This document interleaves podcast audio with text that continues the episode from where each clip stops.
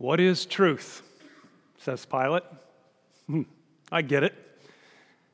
I don't know about you, but I understand his cynicism and skepticism. is there any truth anymore? I mean, do you believe the politicians, the media, the so called experts that constantly contradict each other? Does anybody tell the truth, the whole truth, and nothing but the truth? Uh, some of you are delusional enough to think you have the truth. Hmm. You're always right. Hmm. That's not the truth. It's just your opinion. Oh, and I, I know you, you can go out and look on the internet and you can find your favorite commentators who will always agree with you and they will back you up, but that still doesn't make it the truth. what is truth? Dude, Pilate, he's standing right in front of you. There is only one truth. Jesus said, Whoever's on the side of truth, whoever belongs to the truth, listens to me. All truth, anything that is true, finds its source and then its fulfillment in Jesus. It flows out from him and always back to him. There's only there is only one truth. And Pilate then, a few moments later, unaware of the profound truth that actually came out of his mouth, pulls Jesus out in front of the crowd and says, Behold the man. The man.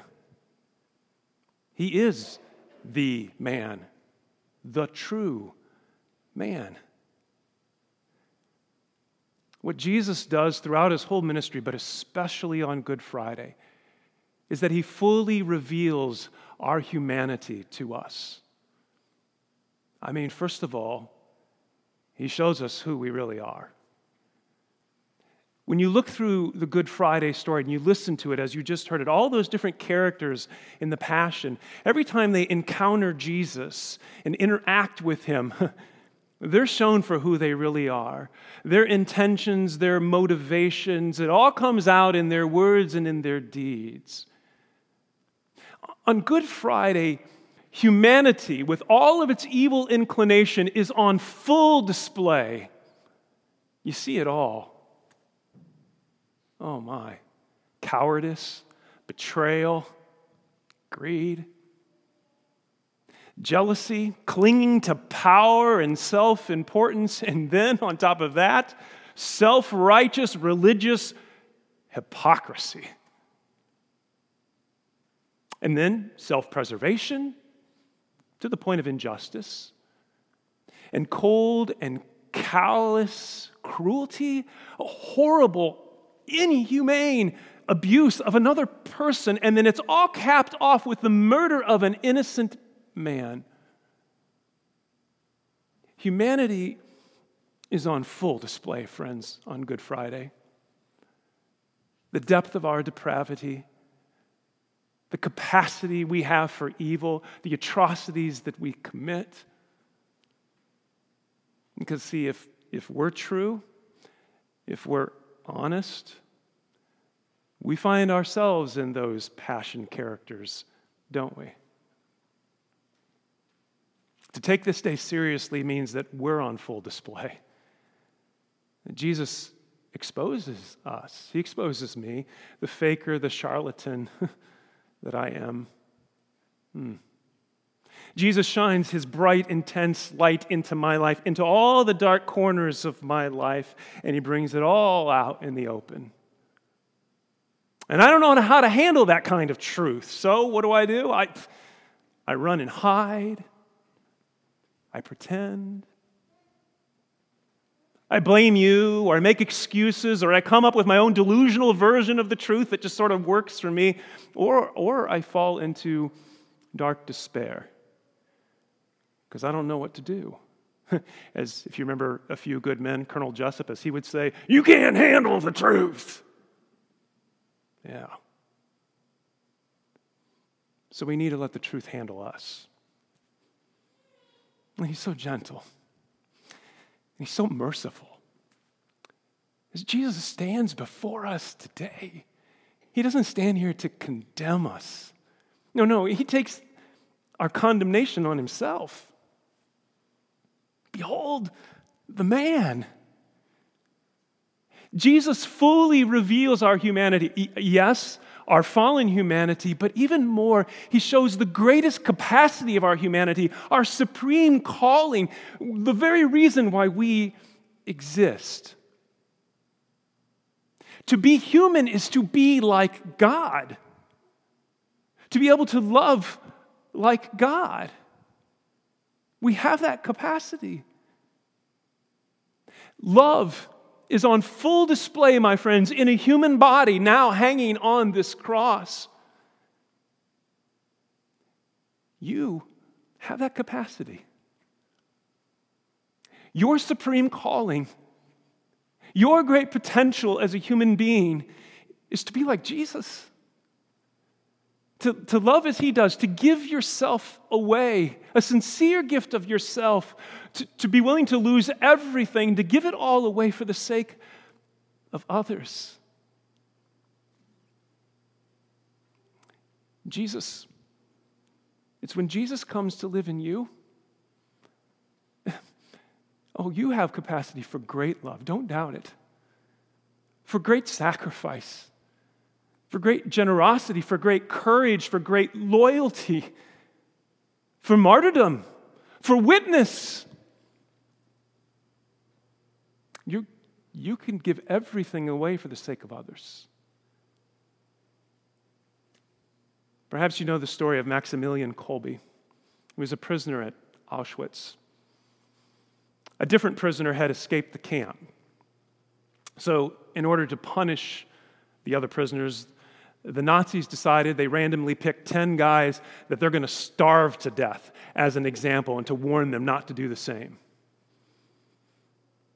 And one of them that's chosen is, is a young father and husband.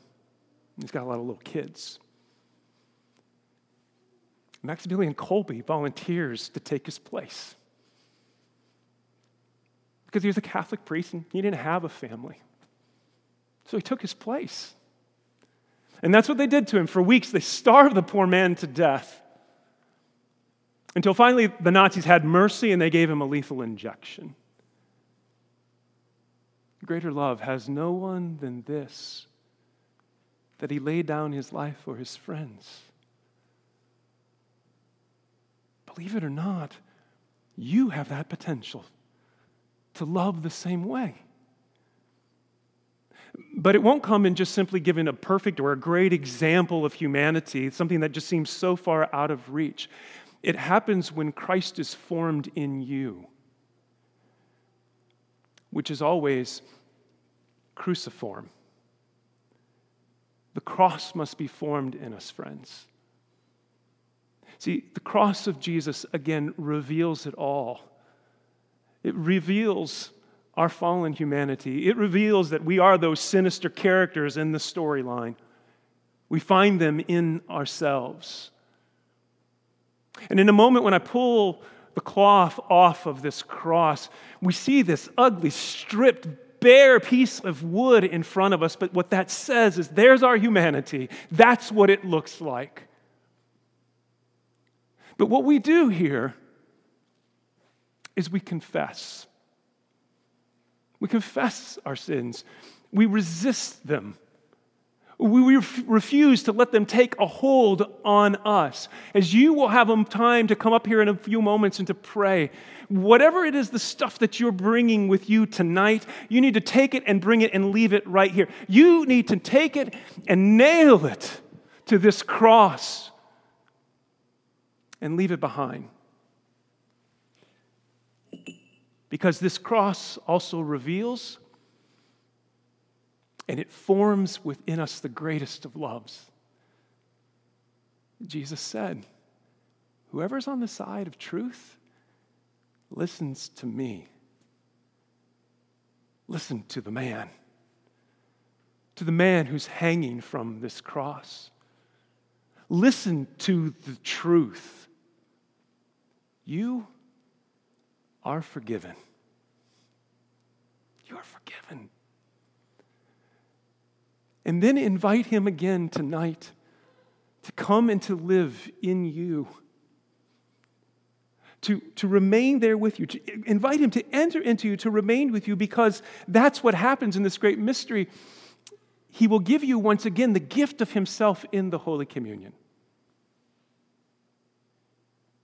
When you come tonight, whatever your sins, whatever your attachments to unhealthy things, whatever your lies, your faking, your pretending, whatever delusional ideas that you have in your head, whatever your crazy opinions might be, maybe your dark despair. Leave it all here. What else are you going to do with it? Huh? Leave it all here. Why? Because you can't handle the truth. Yeah. But you know what you can do? You can hang on to the truth. You can hang on to Him. Hold on to Jesus and never let go.